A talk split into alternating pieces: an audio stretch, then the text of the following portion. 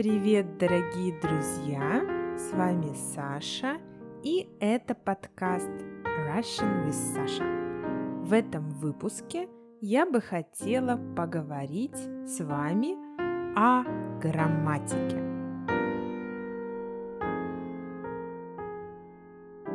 Знаю, знаю, не самая захватывающая тема.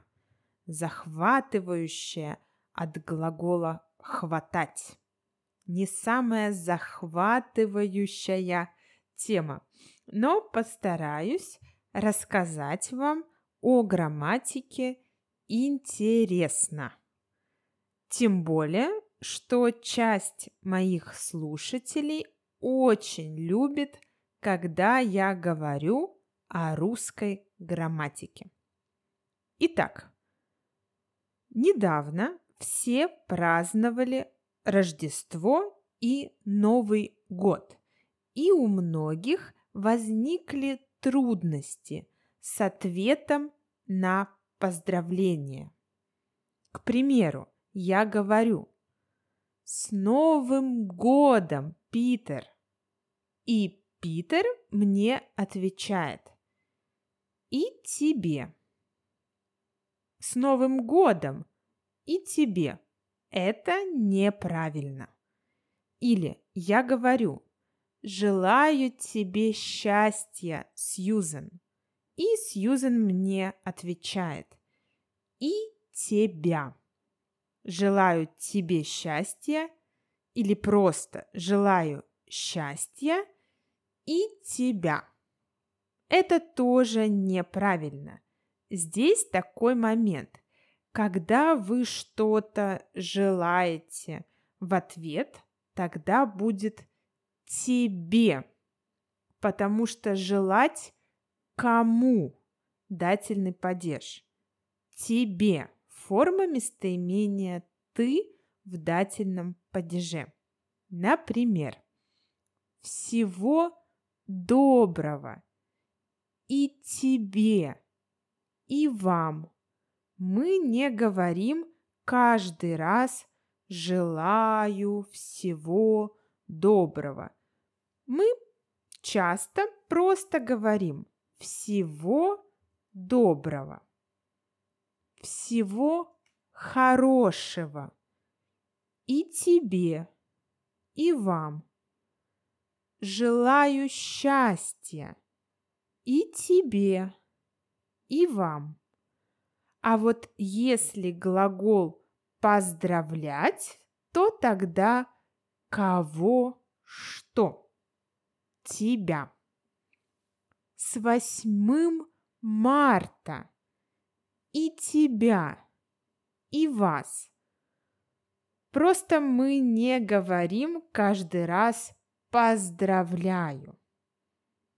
Кстати, 8 марта – это Международный женский день в России. И девушки часто поздравляют друг друга. С 8 марта и тебя, и вас. С Рождеством и тебя – и вас. А вот если вам говорят «не болей», вы отвечаете «ты тоже», «вы тоже». Здесь именительный падеж. Ты не болей. Ты мы не говорим, поэтому просто не болей. Поправляйся. Ты тоже вы тоже. Ну что, друзья, с Новым годом! Что вы мне ответите? И тебя или и тебе? С Новым годом! И тебя! Правильный ответ. Поздравляю тебя, но желаю тебе. Поздравляю тебя с праздником.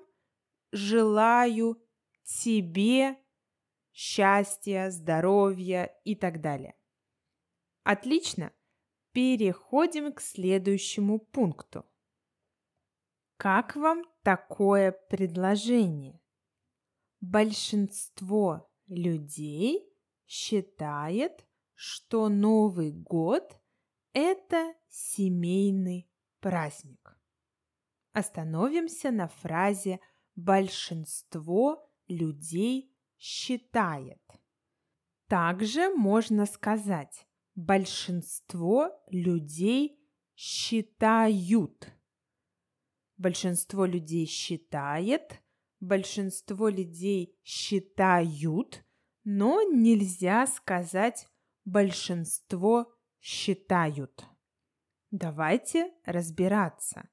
Итак, большинство людей считает. Здесь мы смотрим на слово большинство most, most of the people, большее количество людей. Большинство – это средний род. Слово заканчивается на «о» – большинство, поэтому считает. Как и в мужском роде, окончание «ет».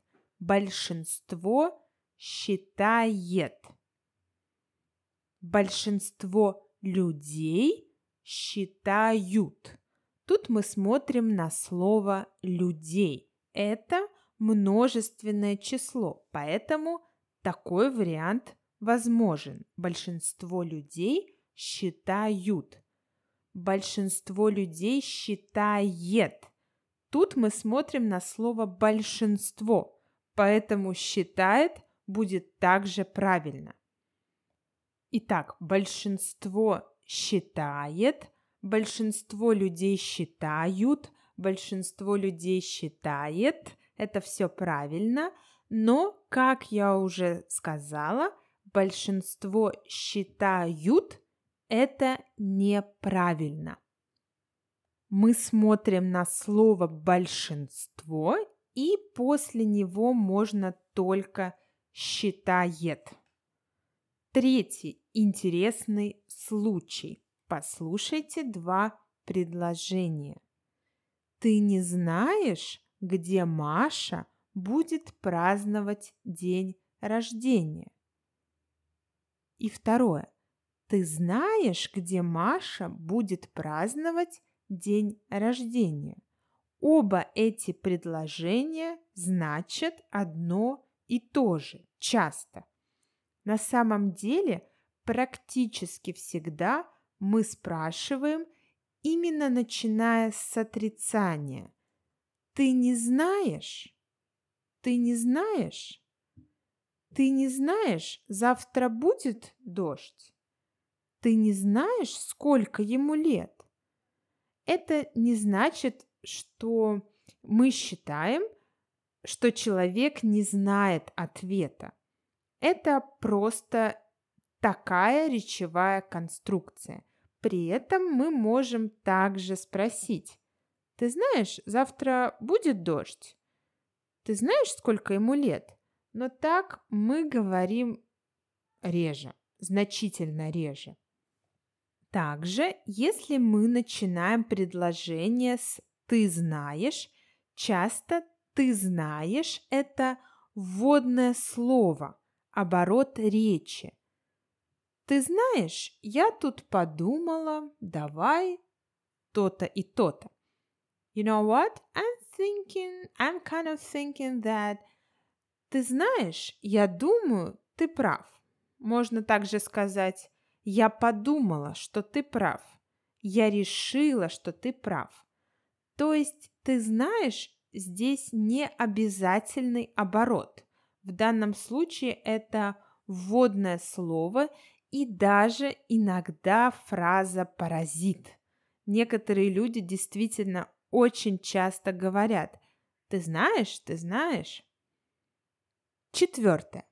Послушайте. Привет! Хотела узнать, как прошел Новый год. Мы говорим в прошедшем хотела узнать. Мы не говорим «хочу узнать». мы чаще говорим «хотела узнать».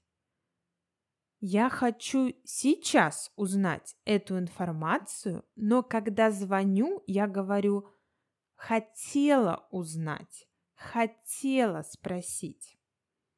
Послушайте такой диалог. Здравствуйте. Здравствуйте. Что вы хотели? Мы не говорим, что вы хотите. Это звучит грубо. Что вы хотели, тоже звучит не сильно вежливо, но гораздо мягче. Итак, мы звоним, пишем сообщение, находимся в режиме реального времени, но говорим в прошедшем. Я хотел, я хотела спросить. Я хотел, я хотела узнать. Я хотел, я хотела выяснить. И так далее. Пятое. Мне подарили одну свечку. А, нет, мне подарили две свечки. Ой, наверное, даже три свечки или четыре. Точно не помню. Итак, свечка – женский род. Одна свечка, две свечки, три свечки, четыре, пять, шесть. Мне подарили один свитер. М -м нет, мне подарили два свитера – или даже три или четыре, пять, шесть. Свитер – мужской род. Один свитер, два свитера, три, четыре, пять, шесть. Мне прислали одно письмо на Новый год. Нет, два письма. Или даже три или четыре. Письмо – средний род.